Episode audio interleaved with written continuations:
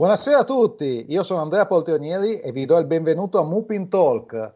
Stasera parleremo di come in principio era l'edicola e poi di come è alla fine, con due ospiti d'eccezione che ci possono parlare del mondo dell'editoria informatica, Antonino Caffo e Marco Marinacci. Sigla!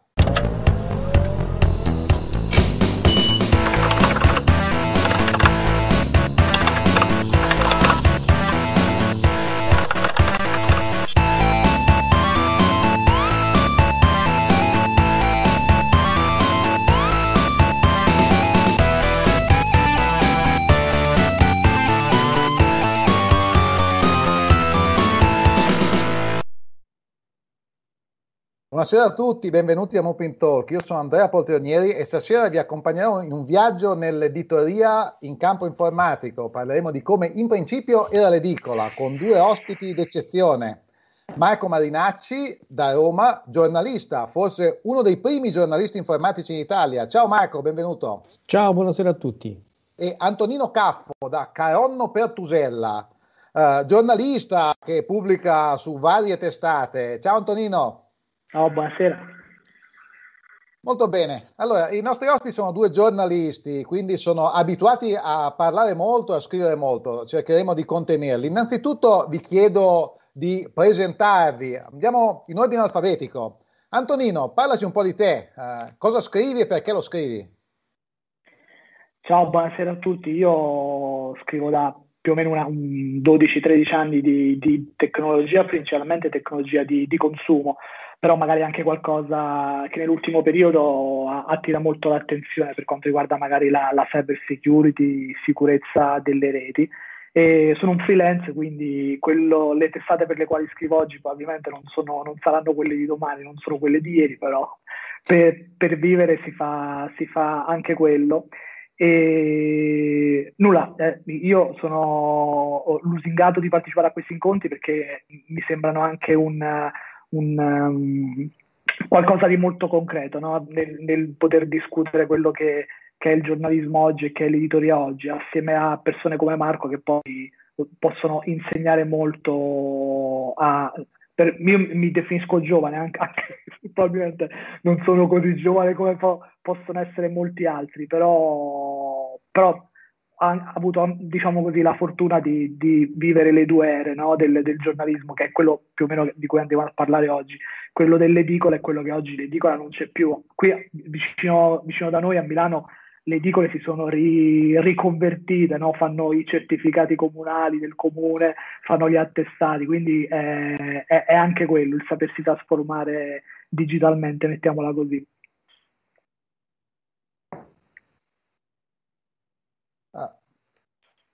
Grazie Antonino. Sì, sì, sei ancora giovane, sicuramente la giovinezza è sempre una questione relativa. Un saluto alla mia nonna che ha compiuto 91 anni da poco. Uh, eh, Marco, Marco Marinacci, ho detto uno dei primi giornalisti informatici in Italia, ho detto bene? Eh, sì, sì, hai detto bene, in realtà io non lo faccio ormai da vent'anni, però non mi va di dire da quanti anni fa ho cominciato, preferisco dire che ho cominciato nel 1971, quanti anni sono? Il conto è meglio che non lo facciamo, se no mi metto a piangere e vado via. E se vuoi che ti racconti, ho cominciato per gioco e per caso, per colpa di mio cugino, che nel 1971 ho pensato bene di fondare una rivista di alta fedeltà. Mio cugino è Gianfranco Binari e io avevo una macchina fotografica, una Nikon, sono appassionato di fotografia da quando sono nato praticamente, per colpa di mio padre e un giorno mi viene a prendere a scuola per quella motoricetta del meccanico, mi fa, dice, sai, fondiamo una rivista, tu fai le fotografie. Ah, vabbè, io facevo il secondo liceo classico all'epoca e sono tornato a fare fotografie per suono. Dopo due mesi mi sono messo a scrivere articoli di alta fedeltà, appunto, e questa cosa è andata avanti per un po' di tempo. Poi, eh, ovviamente, salto una serie di passaggi, altrimenti eh, facciamo mattina sono nate altre tecnologie, quella dei TV, dei televisori a colori e soprattutto è arrivata l'informatica.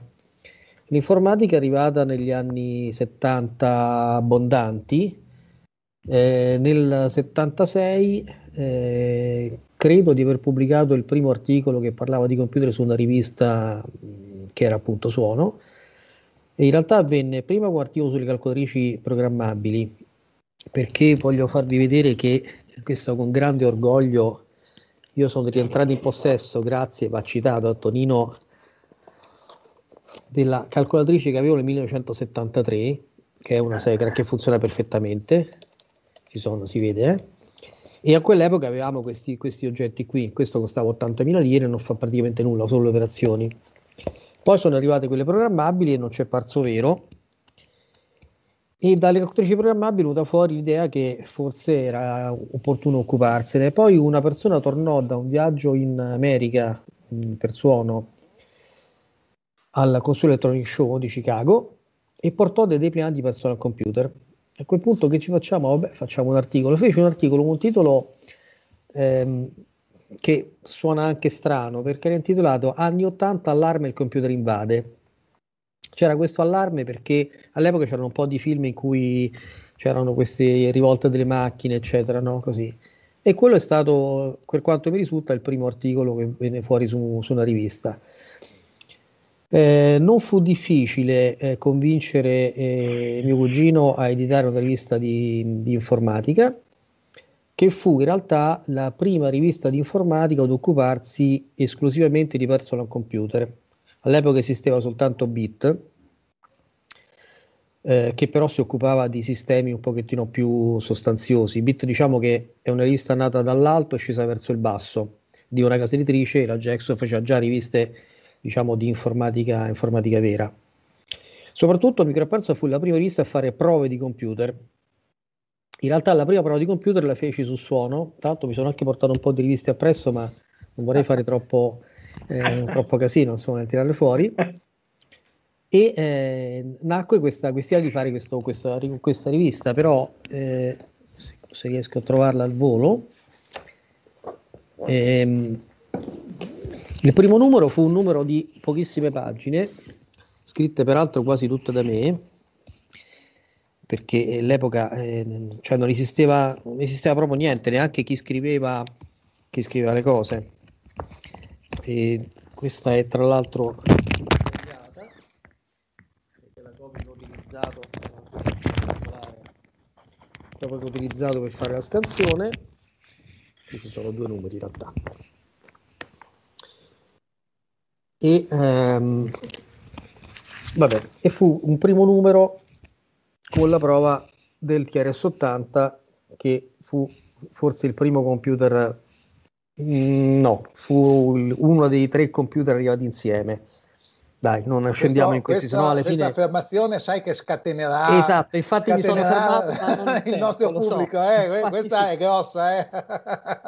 Beh, però anche su questo potrei, ehm, sperando di non andare, andare incontro a errori, eh, ricordare in realtà i primi computer in una fiera, io li vidi all'Ertel del 1978, l'Ertel è una mostra di televisori a colori, dove la Omic aveva portato un, un PET, un TRS-80 e un SVTPC.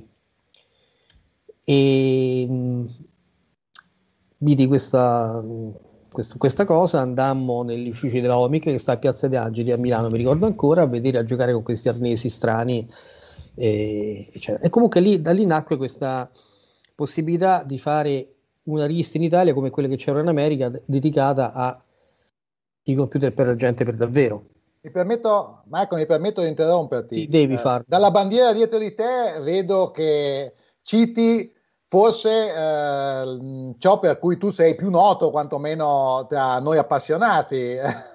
dietro di te c'è il nome di una rivista che forse è abbastanza nota. sì, perché dopo i primi numeri che facemmo nell'ambito della, della casa editrice di suono, eh, un gruppo di persone ci siamo distaccati, abbiamo fondato la Tecnimedia che ha cominciato a fare MC Vero Computer e una rivista di alta fedeltà.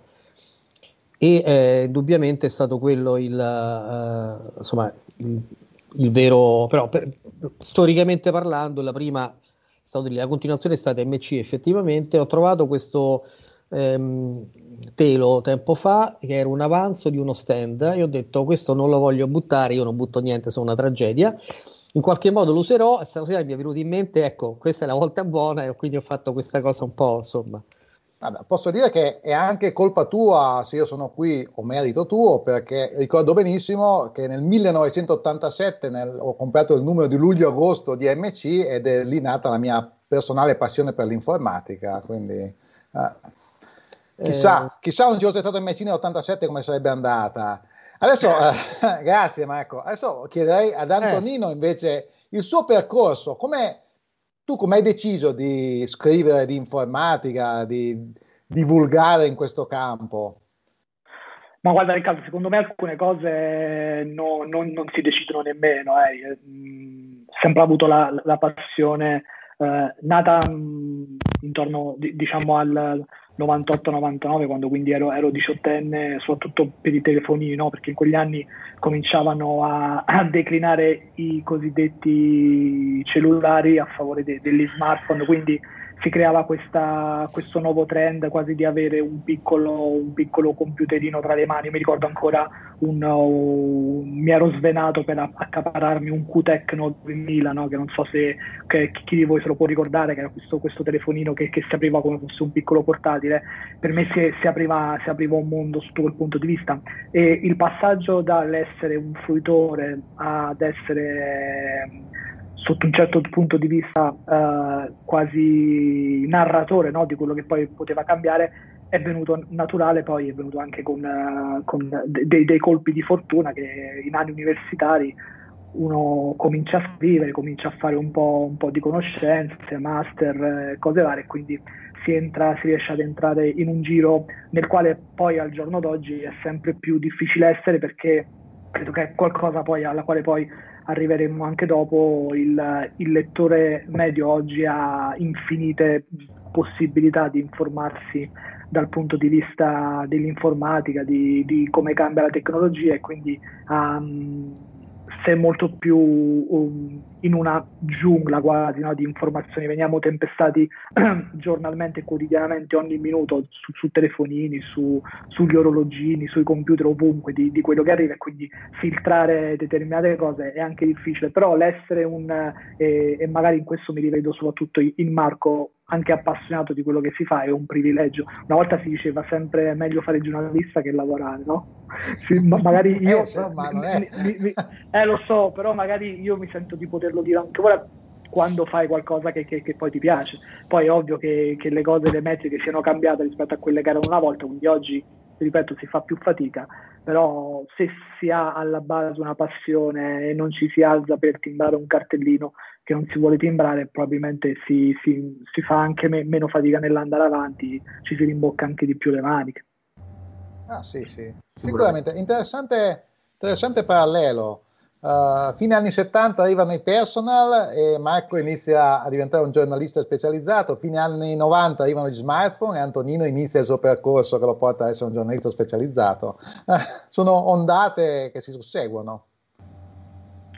Sì, anche perché secondo me anche sono due, due flussi in cui eh, entrambi hanno rappresentato un pochettino uno switch anche per il lettore, no? Si è potuti passare magari da argomenti che fino a quel momento là erano di nicchia sono rimasti di nicchia per un po' e però poi sono esplosi perché stiamo poi andando a parlare a differenza di tanti altri settori di qualcosa che poi abbiamo sotto le mani e utilizziamo tutti i giorni. Magari negli anni 70, negli anni 80 erano, era qualcosa un pochettino più difficile che si vedeva magari più nelle aziende, più no, nelle persone lungimiranti che spendevano migliaia e migliaia di, uh, di lire in quel caso per accapararsi un computer, per avere un computer in azienda. Io uh, non ricordo chi mi parlava comunque di, di, questa situazione di quando nelle grandi città, ma anche nelle medie città, cominciavano ad arrivare i primi computer negli uffici e ci si aggregava attorno no, per vedere cosa era, come funzionava, come non funzionava. Io facevo questo con lo Spectrum uh, del vicino di casa che, che, che aveva comprato per, per,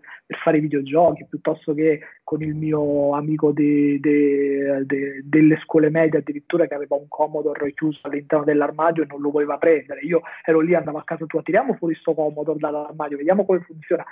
Non l'ha mai voluto fare, dopo che l'ha fatto non se n'è staccato mai più, quindi sono quei momenti che ti rimangono impressi e che ti segnano in positivo sotto un certo punto di vista. Dicevi che era, uh, era una um, passione di nicchia uh, prima, e invece oggi è diventato qualcosa uh, più di massa questo interesse. Ma mh, mm, da, dai vostri rispettivi punti di vista, magari anche legati a epoche storiche diverse, siamo in grado di identificare un momento, un, un istante, un passaggio, un evento che possa qualificare l'informatica non è più, non è più solo di nicchia. Uh, Marco, tu come la vedi? Cioè, c'è stato un momento in cui hai detto adesso è diventata una cosa di massa, se così si può dire. Ma ehm, è difficile risponderti mh, seriamente. Ci sono state una serie di cose, secondo me. Una, per esempio, è quando gli operatori hanno cominciato a investire in pubblicità sulle riviste a così mass media e non soltanto sulle riviste specializzate. Questo è avvenuto nel 90 e qualche cosa già grosso modo. Cioè, fino al 90 è stato tutto quanto molto eh, così.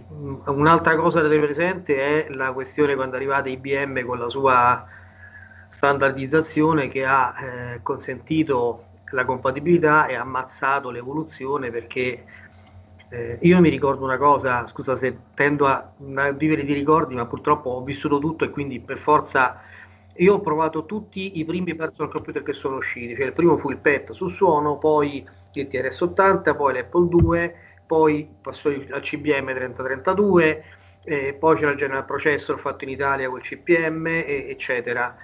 Ognuna di queste macchine era diversa, non c'entrava niente una con l'altra. Io lo Spectrum non lo so usare, il Commodore 64 io non lo so usare, che non l'ho mai usato. Con l'Apple 2 ero bravissimo, con TRS-80 pure, però non funzionava bene, quindi lasciamo stare. Ci fu un, un, un dramma perché feci una cosa lunghissima con il TRS-80, la dovetti rifare una notte con l'Apple 2 perché eh, i dischetti del 380 non funzionavano.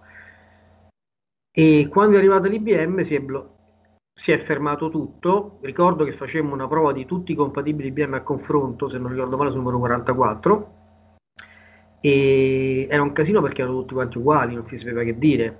Mi ricordo, guarda, un episodio dei correttori di bozze perché negli articoli c'era sempre scritto se la, la tastiera aveva o no la scanalatura per la penna e siccome erano 20 prove di computer, a un certo punto uno corrispondeva e sai dove mettere quella penna questa invece che sulla tastiera. Ricordo questa eh, maledizione, diciamo. L'altra cosa è stata assolutamente internet, che chiaramente ha cambiato completamente tutte le regole del gioco, ma quello pesantemente, soprattutto che aveva dell'informazione. Non è stato più necessario muoversi per andare a guardare le cose, ma sono le cose che venivano da te. Venivano in maniera rudimentale rispetto adesso cioè ricordiamoci che internet significava scrivere con le dita sulla tastiera, leggere dei caratteri e finiva lì. Non è che poi uscì Mosaic, è miracoloso, queste cose che scorrevano, oddio che bello. Quello che facciamo adesso, quello che stiamo facendo adesso, obiettivamente io penso che nessuno di noi Oggi, eh, oggi, la maggior parte degli utenti di internet non ha mai usato una tastiera.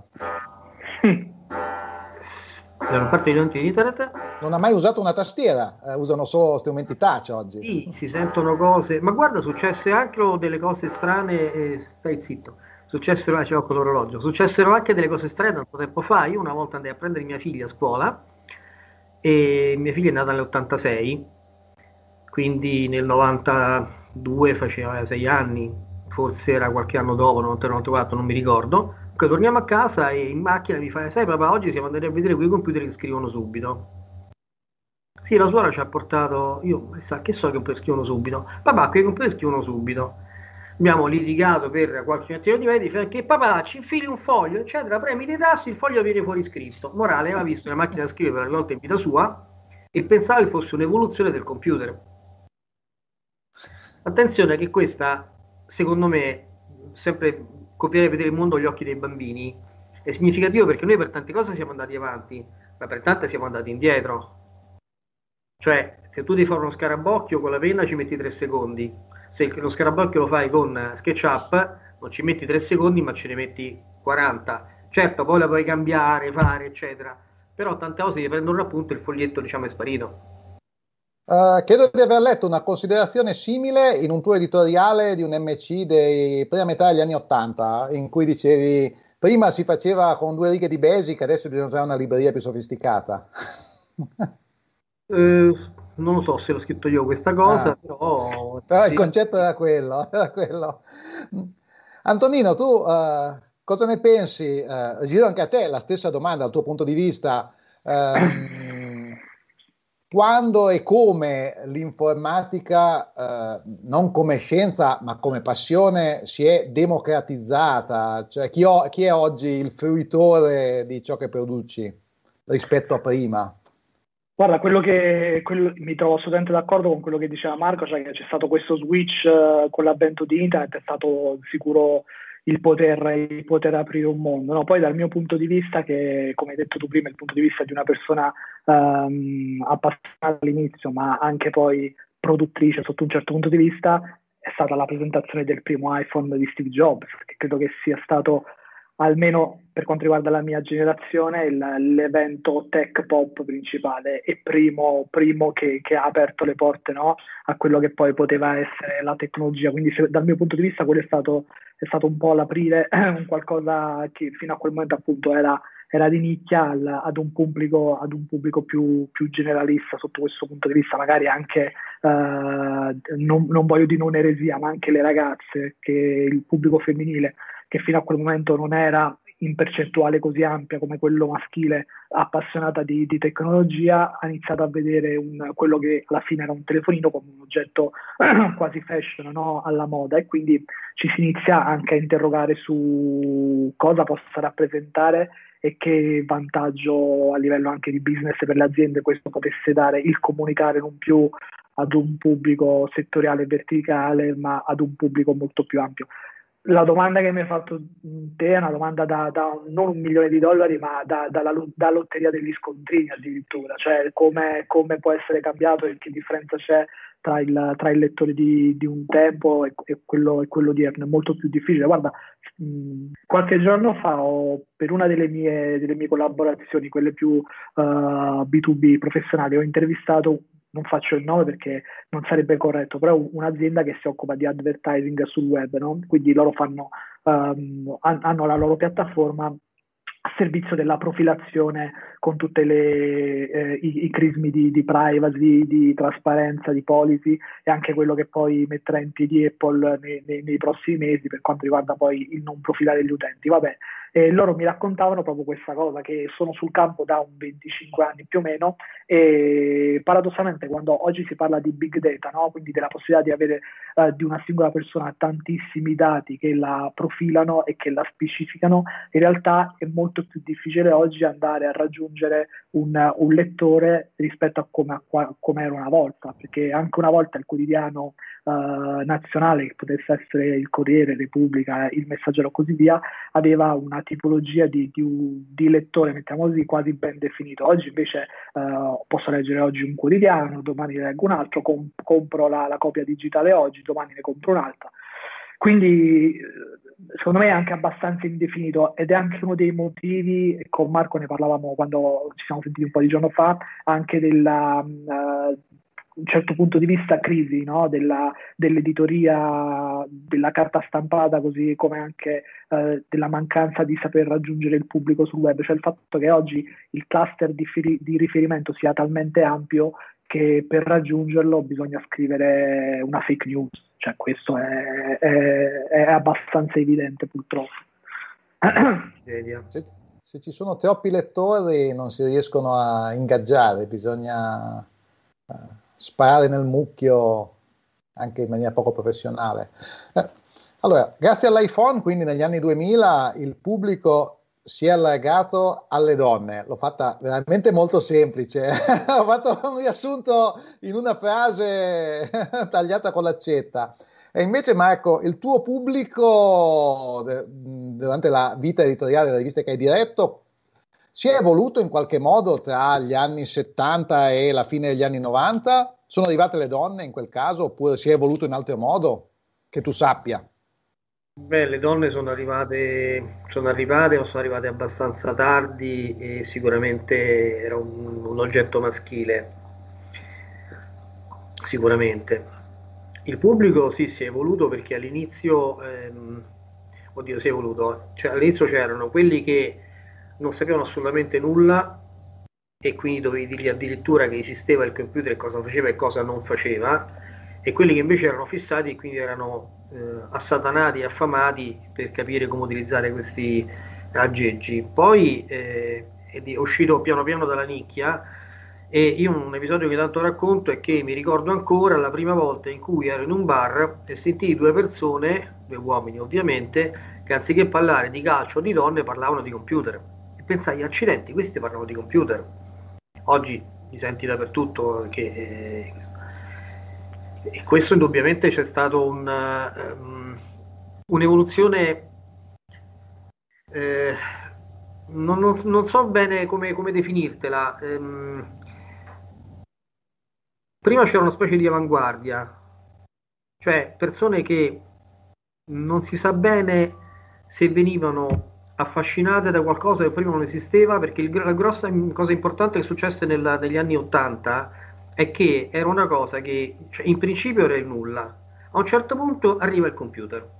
Prima non c'era, lascia stare che in università c'era le schede perforate. Io, per esempio, in università non l'ho mai usato. Io ho scritto ingegnere nel 72 e eh, quindi mh, mm, tra l'altro non l'ho finita eh, ma non c'erano i calcolatori per davvero se non, se non andavi avanti non facevi proprio quel, quell'indirizzo lì e sono arrivati invece questi oggetti che costavano poco, poi questo poco era nettissimo perché comunque spendevi alcuni milioni con i quali potevi comprare un'automobile, ma siccome un computer per una, piccola casa, guarda io ricordo il computer che avevano alle edizioni suono costò 30 milioni, era un Istorf 8870-1, me lo ricordo ancora, e mi ricordo che costava 30 milioni esattamente quanto costava una Ferrari.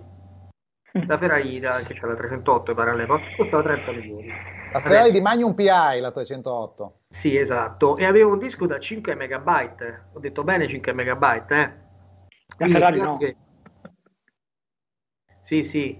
Beh, il primo disco che provavamo, numero uno, mi pare, il Corbus eh, per attaccarlo all'Apple costava 24 milioni ehm, attaccare tutto questo affare per avere 5 megabyte su una, una, cosa però tu prima dicevi prima poche righe adesso tanto e considera che le macchine da 16k erano normali quelle 64k oh questo c'ha ben 64k una macchina professionale si diceva all'epoca 64k Però il salto di qualità è stato dal passare da non avere il computer ad averlo, quello è stato il, uh, il grande cambiamento, il cambiamento epocale, probabilmente. È come non avere nessun figlio, averne uno o averne due, o avere un cane o avere due cani. Ah. Da nessun cane a un cane è un guaio, da un cane a due cani è un po' di fatica in più, insomma. Ah, ah interessante, interessante metafora, un bel punto di vista um, mm, però oggi voglio, no... ti interrompo io voglio certo. una cosa che ha detto Antonino prima quando parlava dell'avvento dei telefoni eccetera nell'editoriale nel frattempo aperto di MC di eh, aprile 99 quindi un po' prima di quando lui diceva sì, io ho scritto Vado troppo in là con la fantasia se adesso dico che avremo schedine grandi come francobolli nelle quali potremo memorizzare a nostro piacimento un'enciclopedia multimediale o i dati di un magazzino e infileremo questa scheda in un arnese che servirà per fare un sacco di cose fra le quali telefonare. Mi sento un po' profeta, diciamo, questa affermazione, eh, ma sono tante le cose che sono diventate realtà nel mondo dell'informatica. Eh, ripeto, stiamo facendo una cosa che è incredibile. Eh, noi siamo collegati con un computer, stiamo uno di qua, uno di là, eccetera, un sacco di gente ci, ci vede dove gli pare, eh, il tutto gratis. Che sia gratis, secondo me, è un guaio, ma questo è un discorso sul quale probabilmente sono in minoranza mondiale. Io penso che se certe cose fossero costate qualcosa, ci sarebbe stato più equilibrio, però ci sarebbe stata meno esplosione del fenomeno così a, eh, a pioggia, proprio a pioggia atomica, però, quindi ci serve a discutere. La risposta non ce l'ha nessuno, ovviamente. Anche in quel caso il grande salto di qualità è tra eh, gratis e costa. Poi tra costa poco e costa un po' di più non è così diverso, come i cani, i bambini o i computer. Uh, se una cosa è gratis tutti la usano, se una cosa costa pochissimo già uh, il fatto di pagarla anche poco la rende sicuramente meno allettante. Quando io ho imparato questa cosa, rifaccio una, una citazione familiare, eh, quando siamo stati a Gardaland, a parte che mi hanno rubato la macchina, lasciamo stare, eh, e eh, tu per andare a Gardaland paghi un biglietto. Poi c'è il padiglione di Barbie. Il padiglione di Barbie si pagava un biglietto piccolissimo aggiuntivo, ma piccolissimo, 100 lire, 1000 lire, non lo so quello che era. Allora, mia moglie e mia figlia sono entrate, io e mia figlia abbiamo aspettato fuori, perché così, se fosse stato gratis, saremmo andati anche se a noi di Barbie non ce ne fregava nulla credo che, io non, non, mi ricordo se è vero, ma mi pare che Bill Gates avesse proposto una volta che tu per scrivermi una mail dovessi tirare fuori, so, un centesimo, un millesimo, una cosa del genere. Se questo succedesse, io credo che ci sarebbe meno spam. E siccome mi risulta che un po' di anni fa solo il 10% di ciò che girava su internet era voluto e solo il 10% di questo 10% era voluto per davvero da chi lo riceveva, quindi l'1% sì e no, e questa informazione risale almeno a 10 anni fa, quindi adesso sarà diventata ancora peggio, forse se questa cosa Bill Gates l'ha mai detta non aveva tutti i torti, anzi me aveva proprio ragione. Sì, sì, uh, è sensata. È sensata. Le prime telefonate con i cellulari le pagavamo l'occhio della testa. Quando prima parlavamo di informazione, eccetera. Quando non c'era internet, io andavo tre volte all'anno a vedere in America a vedere cosa succedeva. Avevo i figli piccoli, telefonavo una volta spendendo 10 dollari per pagare 3 minuti. Punto. Adesso non serve andarci e se per caso ci vai parli tranquillamente gratis perché hai mille modi per parlare. Eh, un tempo fotografavamo solo le cose importanti, adesso ci fotografiamo il cibo perché non, non, non dobbiamo pagare lo sviluppo. Eh, Antonino, sei d'accordo? Sì, sì, anzi lo, lo, lo fotografiamo prima di man- invece di mangiarlo, magari anche. cioè, cioè, che è un problema. Mm. No, poi quello che, quello che, che, che diceva adesso era, tu lo dicevi tu, eh, Riccardo, era interessante perché dicevi, e, e, mi hai fatto pensare a questa cosa, cioè quando poi ci hai chiesto prima, quando magari un settore abbastanza eh, verticale di nicchia è diventato quasi di massa, molto quando poi si tratta di, di oggetti tecnologici, che in realtà è un paradosso, rispetto alla presentazione dell'iPhone, secondo me dipende anche appunto dal, dal costo, dal prezzo, no? cioè qualcosa diventa di massa quando poi effettivamente è fruibile da, dalla massa. Eh, quindi eh, è, è, un paradosso perché sappiamo no, il, il, costo dell'iPhone qual era all'epoca, non me lo chiedere perché no, non me lo ricordo, però presumo che fosse non tanto più basso di quello che, che costi oggi, che, che parte dai 1200 euro più o meno, no? poi che ne valga la pena o meno, rappresenta comunque un cartello alto per tutti coloro che, che sono sotto, no? perché anche volendo fare un discorso molto spiccio, uh, tutta la concorrenza potrebbe dire se le persone sono disposte a pagare 1200 per un iPhone perché non devono essere disposte a pagarne 1000 per il mio brand piuttosto che, che per qualsiasi, qualsiasi, altro motivo. Quindi um, c'è comunque questa sorta di, di, di, bilancia che è difficile da, da considerare, no? perché appena tocchi uh, la qualità, alzi la qualità, devi alzare il prezzo. Guarda, lo vedi adesso, lo vediamo oggi con il 5G. Uh, l'anno scorso i telefonini 5G costavano un occhio della testa, oggi ci sono aziende per, per, prettamente cinesi, qua, ma non perché sono cinesate, ma perché arrivano dove la manodopera costa di meno e dove i, i sistema chip sono già liberi e disponibili che ti producono un cellulare 5G al costo di quello che due anni fa era un medio gamma normale.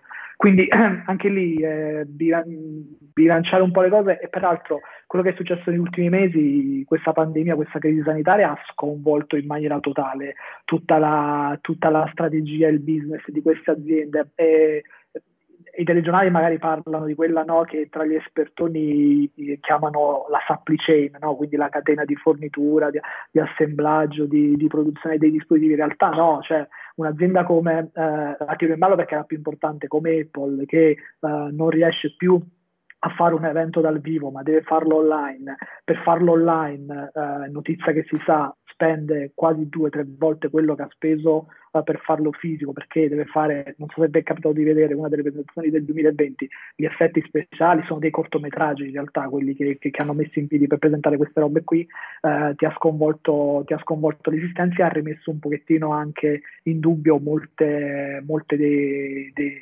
delle delle, dei ranking diciamo, che c'erano fino a questo momento, no? delle priorità anche dal punto di vista, punto di vista tecnologico. Quindi è un po' quando un argomento così diventa di massa e anche, bisogna anche dal nostro punto di vista, almeno io parlo per me, bisogna anche accettare di scendere un pochettino dallo scalino e di entrare un pochettino poi in questi, in questi flussi dei, dei consumatori, dei lettori che eh, si affaccia magari per la prima volta su argomenti che, che, che magari non hanno mai ascoltato. Ci, ci sarebbe da fare una, tutta una serie di, di, di, di, puntate su questi discorsi qui, cioè nel 2020 le, le, persone, magari anche, non so, mia mamma che, che, non aveva mai sentito parlare di cloud, avrà sentito parlare di cloud, avrà sentito parlare di, di smart working, che poi non è smart working ma è remote working, ma andiamo a parlare di, del sesso degli angeli quando andiamo a fare queste distinzioni. Quindi eh,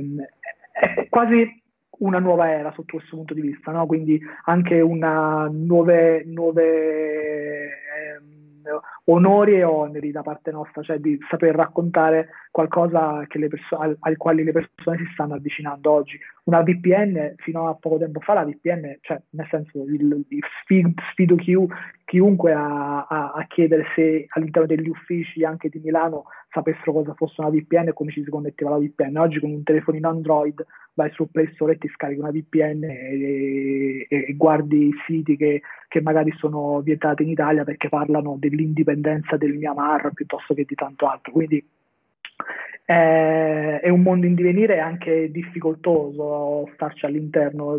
Sbagliare è, è un attimo, eh? cioè scrivere anche delle stupidaggini perché poi ti smentiscono in un attimo, però ti possono anche controbattere in un attimo e tu devi stare lì sempre sul pezzo a capire.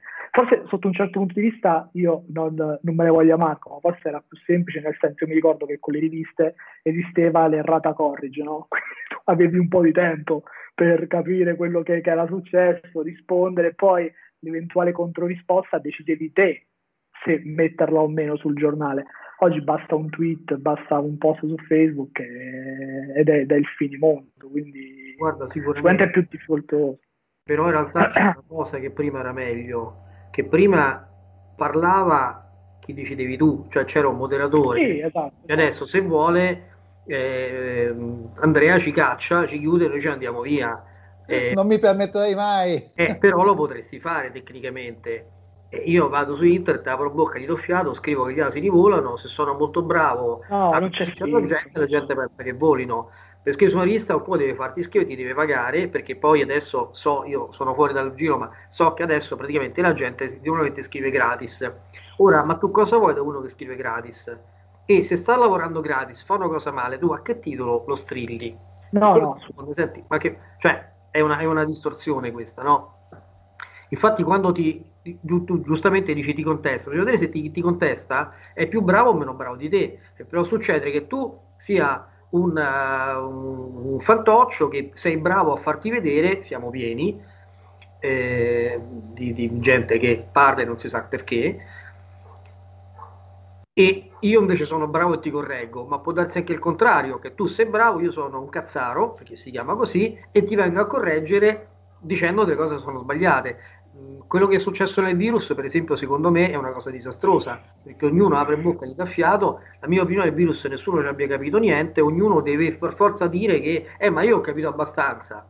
Il risultato, siamo diventati zona rossa un'altra volta, quindi. Abbiamo... Sì, sì certo punto.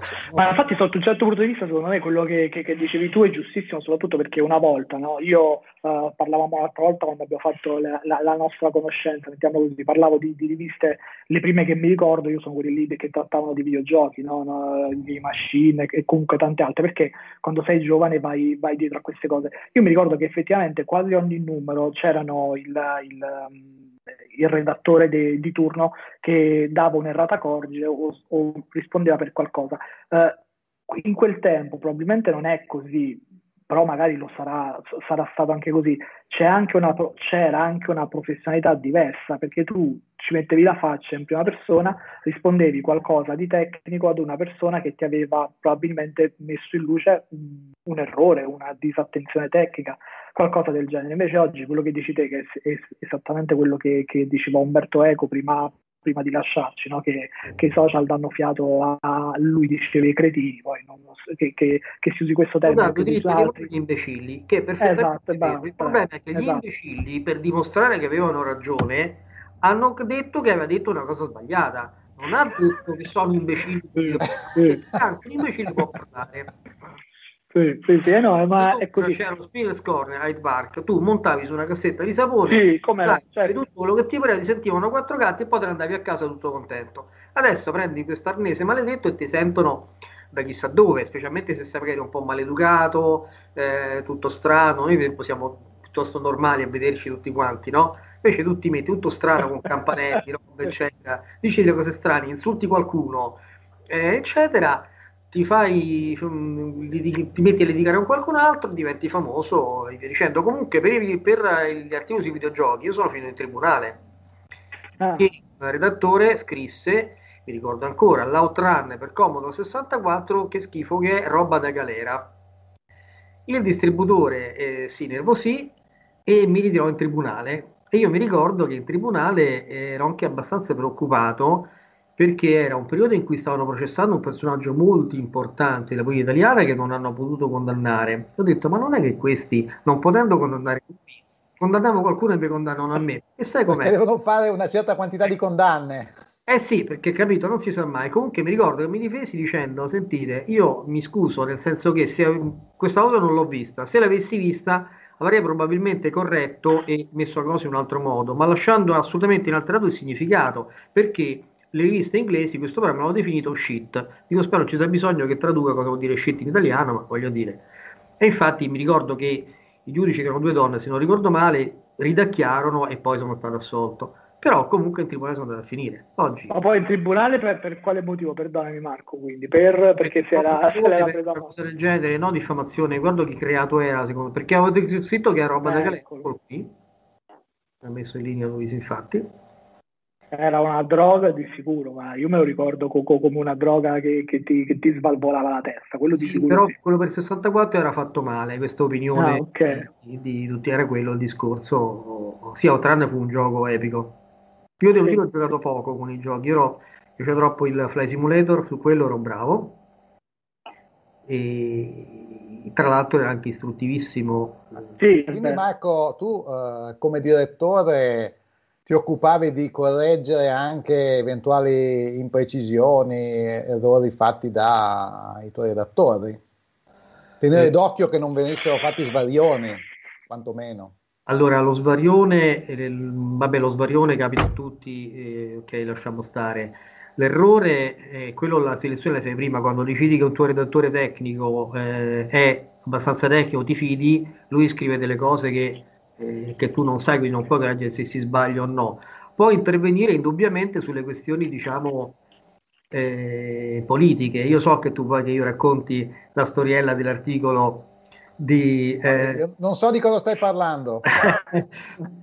Ehm, quando eh, ci fu un anno, ricordo in che anno, in cui l'ora legale non fu ripristinata il giorno giusto, il giorno previsto, ma eh, Prodi decise di, intelligentemente secondo me, di eh, farla, far l'ora normale più tardi.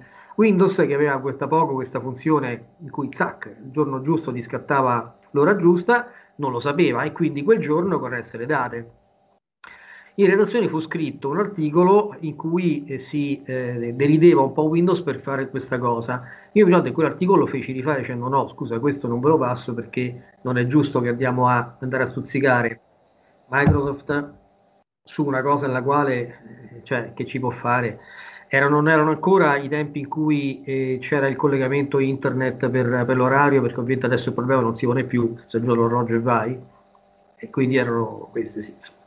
Un articolo uh, che, di questo tipo che uscisse oggi su un social avrebbe sotto centinaia di commenti di gente che litiga, che dice hai ragione Tizio, hai ragione Caio, no, tu non capisci e, e finisce in rissa.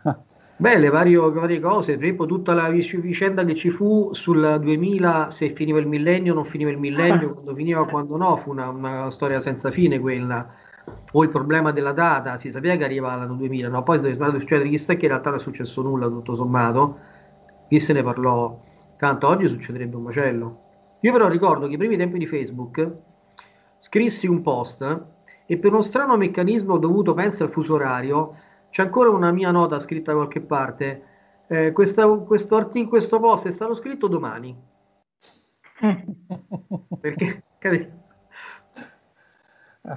Uh, prima Marco, uh, Marco, ci ha raccontato come nel fine anni 90 avesse previsto i telefoni cellulari, grosso modo, gli, scusate, gli smartphone uh, con le capacità di oggi.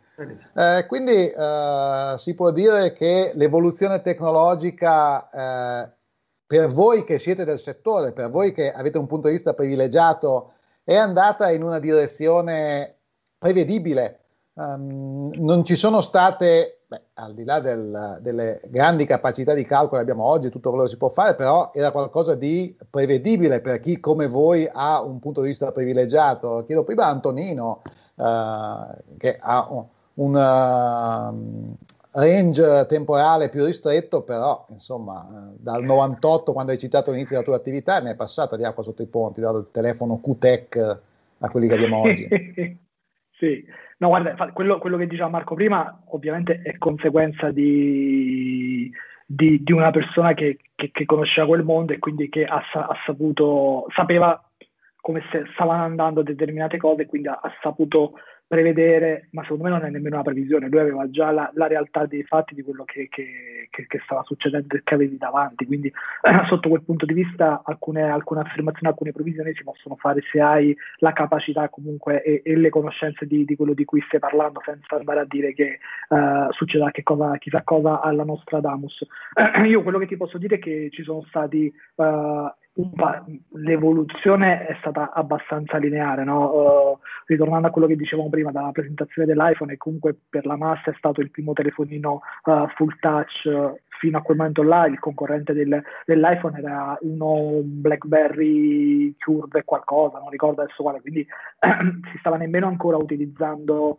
la, la tastiera ehm, col, col famoso T9, ma addirittura si si utilizzava que- il, QWERTY vero e proprio, quindi il, il, concorrente è stato un concorrente abbastanza, abbastanza pesante. Uh, per quanto riguarda la, un, quello che mi dispiace vedere negli ultimi anni, che ho visto e che fa difficoltà a, a confermarsi parecchio, è, è, tutto il mondo che, che circonda la, la, realtà virtuale aumentata, nonostante i produttori, i principali, so, tra, tra gli Oculus soprattutto, abbiano abbassato tanto la, la, il, il, prezzo di ingresso, tant'è oggi che un, un, un, modello recentissimo di Oculus che non ha bisogno nemmeno del PC per funzionare, ha già tutto all'interno, parte da, da prezzi da, da 300-399 euro, quindi prezzi che se uno vuole farsi un regalo di Natale probabilmente se lo può anche fare. Quindi secondo me tra tutta la linearità anche un pochettino cinematografica, no? come raccontava anche Marco, Marco prima, ehm, di quello che il mondo ci ha messo davanti e che quindi ci ha fatto immaginare potesse succedere, ci sono comunque degli interrogativi che sono questi, la, la realtà virtuale, la realtà aumentata, sono, sono cose su, sulle quali tante aziende puntano ma che ancora stentano ad affermarsi. E io ti dico la verità, io non, non, non riesco a capire il, motivo, non, difficilmente diventeranno qualcosa popular e pop come lo sono gli smartphone piuttosto che i tablet, piuttosto che queste cuffiette senza fili e così via. Però quello davvero è rimasto un prodotto di nicchia, cioè è il Commodore, eh, un Oculus secondo me può essere il Commodore del, de, degli anni 80, tra gli 80 e 90, perché è davvero qualcosa che uh, o lo acquisti se pensi che possa interessarti e possa possa portarti da qualche parte, anche perché non, non vi è un'alternativa. Il telefonino, oggi hai il telefonino da 80 euro, hai quello da 2, da 3, da 4, da 1000 ed è qualcosa soprattutto che sai che ti serve.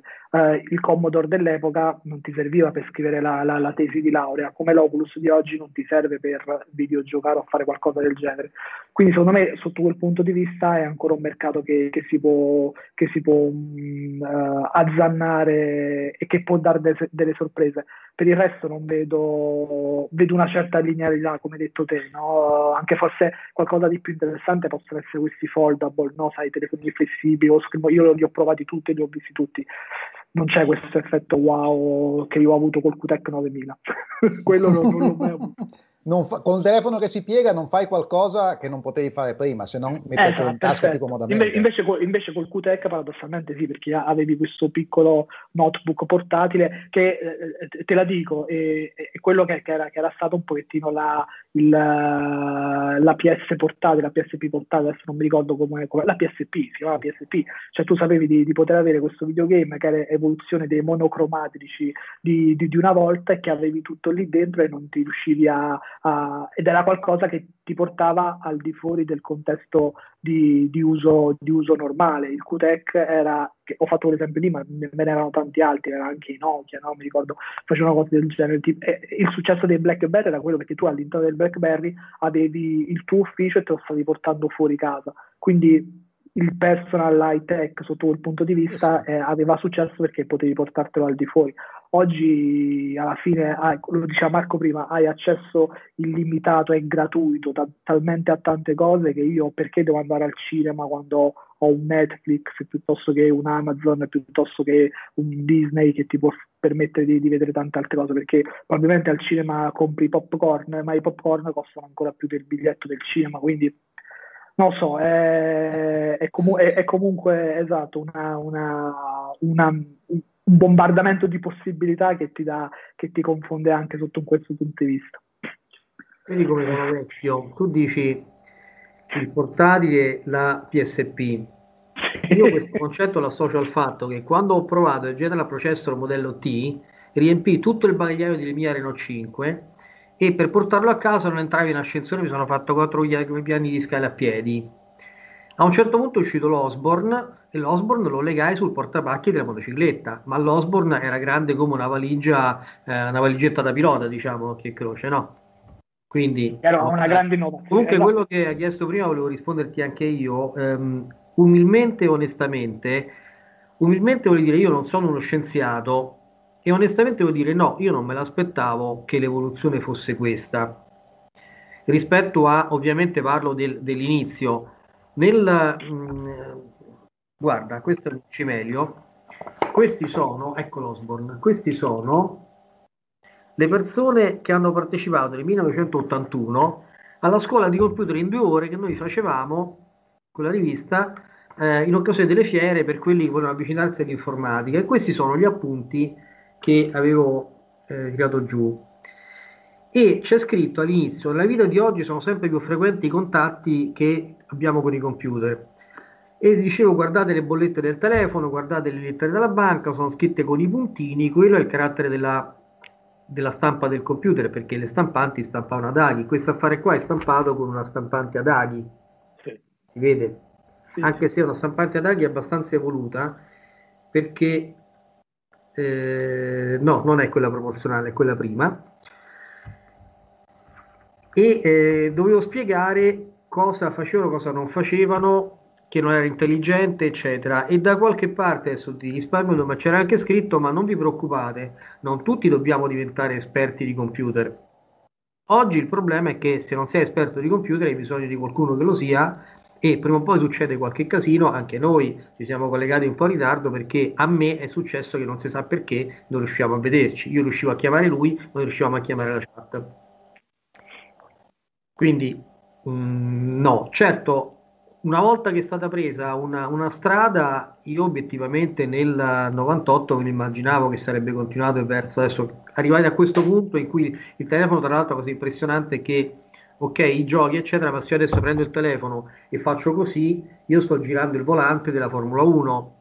Questa è una cosa, insomma, eh, particolare. E contrario a ciò che successe prima, sempre legandomi uno degli editoriali famosi che feci, ehm, la volta in cui nel 98 la Ferrari perse il mondiale all'ultima gara, c'è un editoriale in cui ho raccontato che è venuto un amico di mio figlio a casa eh, perché dovevamo fare la notte per vedere questa cosa e si era portato la PlayStation, io non l'avevo mai visto. Questo attacca la PlayStation, attacca, accende e funziona. E ho detto, porca miseria, con i giochi è un conto, con questo attacchi e con l'istituto dedicato c'hai un oggetto col quale giochi alla grande. Adesso il telefonino ti, ti mette insieme il computer, il telefono, vabbè, casualmente, eh, la livella, eh, qualsiasi cosa, tutto quanto insieme, con il risultato ovviamente che usi solo quello, fa le fotografie eh, meglio delle macchine fotografiche in molti casi perché è vero che l'ottica e il sensore è peggiore, ma il software è infinitamente migliore, per cui fa delle cose che non si sa perché le macchine fotografiche non fanno. Immagino che sia una questione di si saranno messi d'accordo in qualche modo, non lo so, sono sempre stato appassionato di fotografia, però dire, eh, tante foto vengono meglio con, eh, con, con, Samsung che con la Nikon, c'è poco da fare. E anche quando dicono, ah ma se li tempo fa c'era una pubblicità di un, eh, di, della, dell'iPhone, se non sbaglio era il 6, in cui c'era a Lungotevere una um, facciata di un palazzo e c'era scritto questa foto è stata fatta con iPhone quindi... Sì, sì, sì è... Io sono stato alla presentazione di, di, un, di un, brand, eh, Xiaomi, di un brand cinese, un paio di anni fa a Madrid o a Barcellona, non mi ricordo, e loro hanno, avevano stampato un 120 da una foto fatta con, uh, con, un telefonino, quindi era una foto di un gatto, perché poi i cinesi sono particolarmente fan dei gatti, quindi hanno stampato questo, questo cartellone immenso con, da, da, una foto che partiva da quella, quindi sicuramente sì. Uh, abbiamo, abbiamo, fatto delle interessantissime divagazioni, ragazzi. Uh, Ma no, dai, abbiamo cercato di rimanere in tema, su. um, mi, mi, fanno una domanda un po' polemica, un po', che potrebbe sembrare polemica, ma non credo che lo voglia essere. Eh. Uh, visto che l'informatica è una scienza, voi siete divulgatori scientifici o giornalisti specializzati? O la domanda non ha senso perché non c'è questa distinzione? Risponda allora, chi vuole. Ti, sì, ti, ti, cioè io, io, ti dico quello, quello, che mi sento io, cioè il divulgatore scientifico fa, mi, mi, sembra una, una cosa troppo da, da, da, da, Alberto Angela o da Bruno Angela che stimo entrambi, padre e figlio, quindi figurati, eh, divulgatore è, è qualcosa che, che, che valica. Certo è che come conseguenza di tutto quello che abbiamo detto prima e di questo breve exursus che abbiamo fatto degli ultimi 30 anni, eh, il giornalista non, non può ridursi uh, per vari motivi a chi scrive sul, sul web per, per hobby o perché ha un piccolo blog e vuole, e vuole fare qualcosa. Io sai cosa uh, me, me, ne sono accorto quando ho la fortuna sfortuna sia su Facebook sia su Twitter di avere il bollino blu della Chiquita no? perché sai no? loro ti certificano il, il profilo e quasi non te ne rendi conto alcune volte quando, quando, magari adesso capita di meno ma magari poteva capitare prima di, di, scrivere anche qualcosa quando la tua squadra del cuore perde o vince uh, qualcosa del genere e può avere una, una, un'amplificazione leggermente superiore a quella che invece può avere qual, qual, qualsiasi altra persona. Quindi questo succede anche quando fai il giornalista e anche quando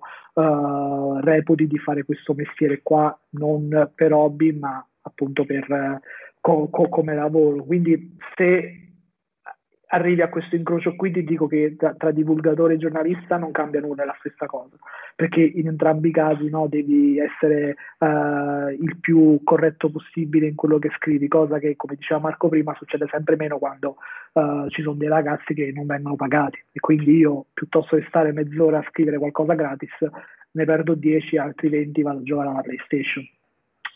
Quindi quello, quello, che ti posso dire è quello. Cioè, la differenza oggi non è tanto tra, tra divulgatore e tra giornalista, ma è ca- tra chi lo fa per professione e chi si apre un blog e, e scrive uh, delle scie chimiche del 5G o anche il contrario, eh, cioè del fatto che non ne usciremo mai, che moriremo tutti di Covid per, per una questione o per l'altra e la difficoltà è, è, è scindere, scindere, queste cose qua. Io per quello mi, mi avete fatto venire il magone del, di quello che era il giornalismo una volta, perché lì cioè, dovevi fidarti, cioè, sai, una volta si diceva lo ha detto la televisione, in quel caso l'avevo letto sul giornale, oggi co- cosa ti dà la certificazione che qualcosa sia vero o falso? Co- qual è il DNA di una notizia vera e il DNA di una notizia falsa? quando, quando, si occupa, quando si tratta del virus piuttosto che, che di qualsiasi altra cosa. No, io il, la, la, il 50% delle notizie che scrivo giornaliere si basano sui cosiddetti leaks, i, le indiscrezioni, no? le voci di corridoio di uscirà l'iPhone, uscirà questo computer, uscirà quest'altra cosa. Eh, ti rendi conto che sono notizie che sono create dal nulla, perché è vero che io le prendo da, dalle fonti che potrei svegliarmi domattina e dire uh, come è successo, Atari rifà, si rifà il computer e, e, chiama questo designer a fare questo e quest'altro. Quindi la divulgazione anche lì è fino a poco tempo fa e, e, e, chiudo, non mi ricordo, avevano, non mi ricordo adesso chi mi dispiace, avevano scritto, ah di, di, de, del team, di, quel responsabile manager del team di, della MotoGP che, che, è deceduto per il Covid, no? La notizia della sua morte era stata data il giorno prima e lui era ancora vivo. È stata data dal TG1, è stata data dal Corriere dei Piccoli, con tutto il rispetto del Corriere dei Piccoli, o da Pinco Pallino. Quindi questo ti fa capire che anche lì la, la differenza tra, tra, le due cose diventa, diventa davvero labile. Lì è internet che, che ha scombussolato tutto questo, tutto questo settore in questo senso.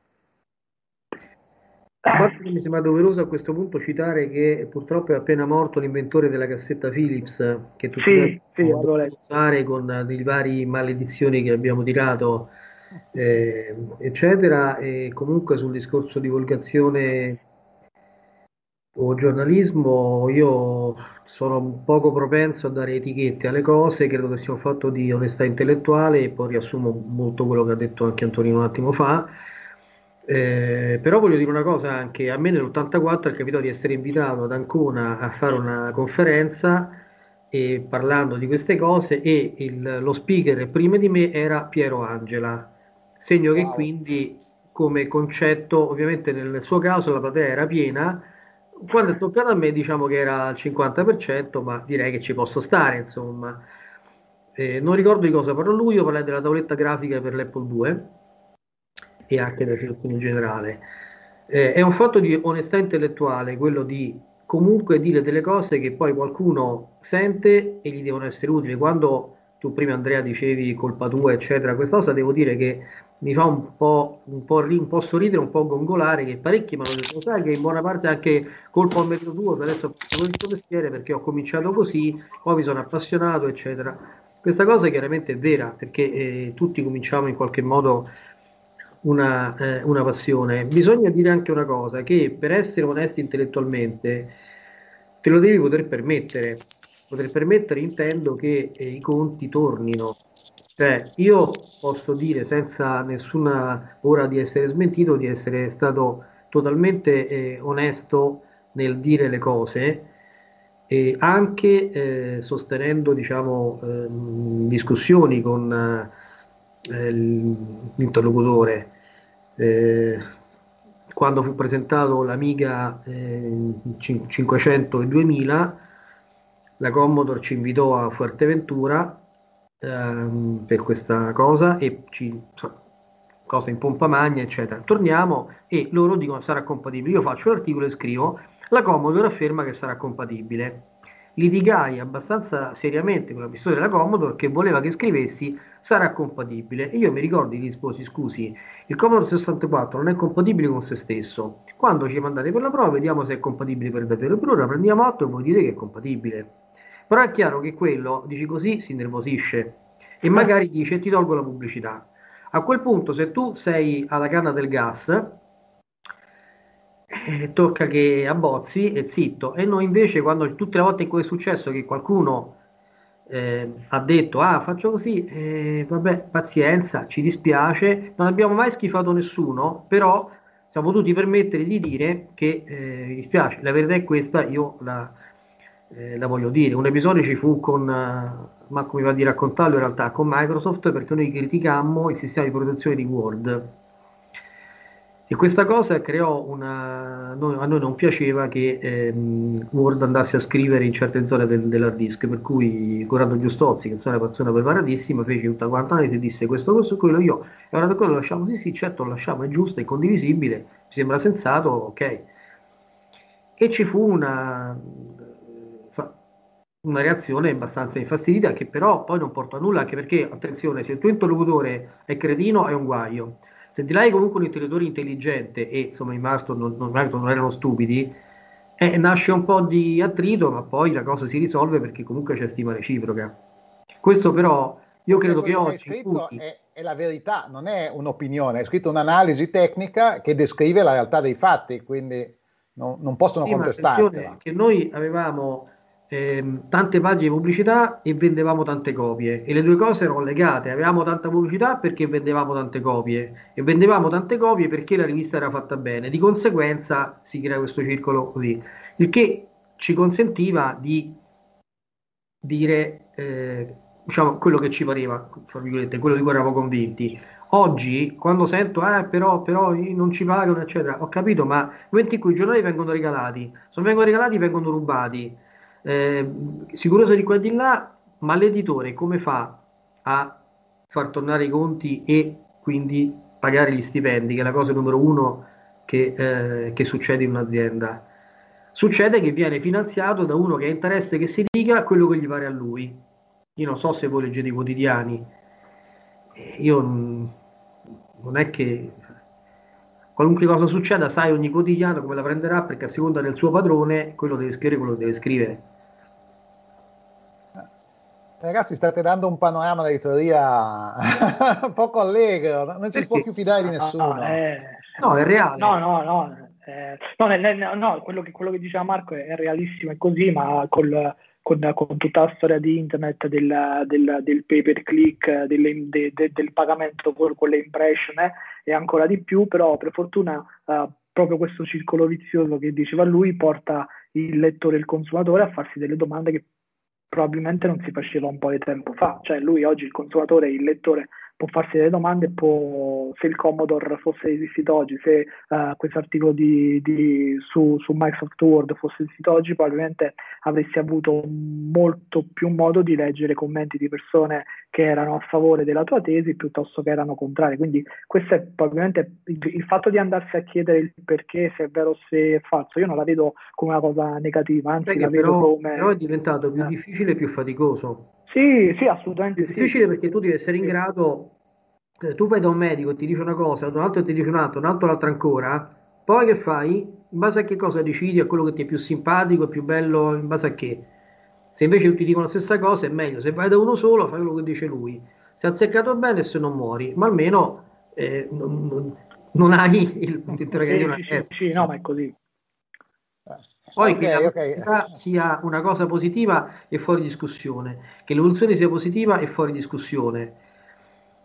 La speranza che il buonsenso riesca a mantenere l'evoluzione in limiti eh, che non eccedano la voglia di eh, innovare a tutti i costi e di dire a tutti i costi, ovviamente è un po' più, eh, insomma, un po' più nel mondo della speranza che quello della certezza.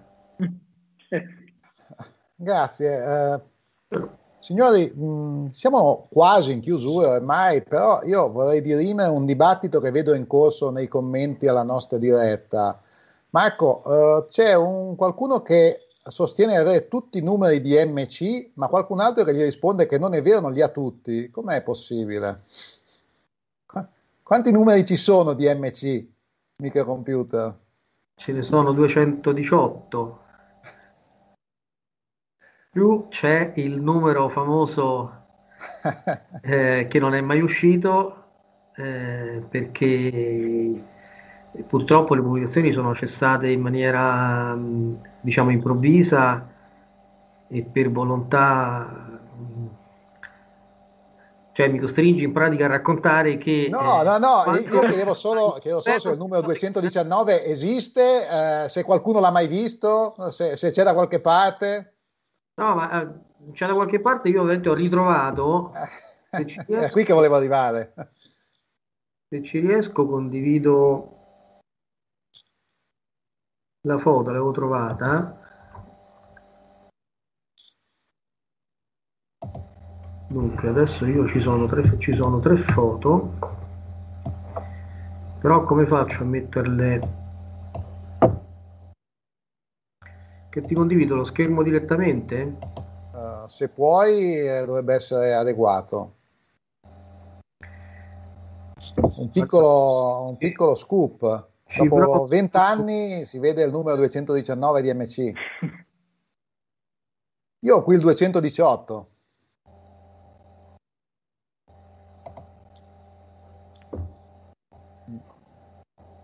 Eccolo. Oh, quanta bella gente. C'è? Allora, vediamo... no, siamo tutti noi. Eccolo qua. Arriva, Eccolo, arriva. Sì. Questo lo vedete? Questi sono i Menabò dentro ci stanno gli articoli. Uh, ho paura che non, non, si veda molto, però l'importante è sapere che si esiste. Vede, eh, io, io, non vedo ovviamente quello che si vede, vedo soltanto te in questo momento. Eh, si vede poco, si vede poco. Eh, no, do- dovrei stamparlo di carta e spedirmene una copia per completare la mia collezione. Questo non è possibile, però ti posso dare le foto.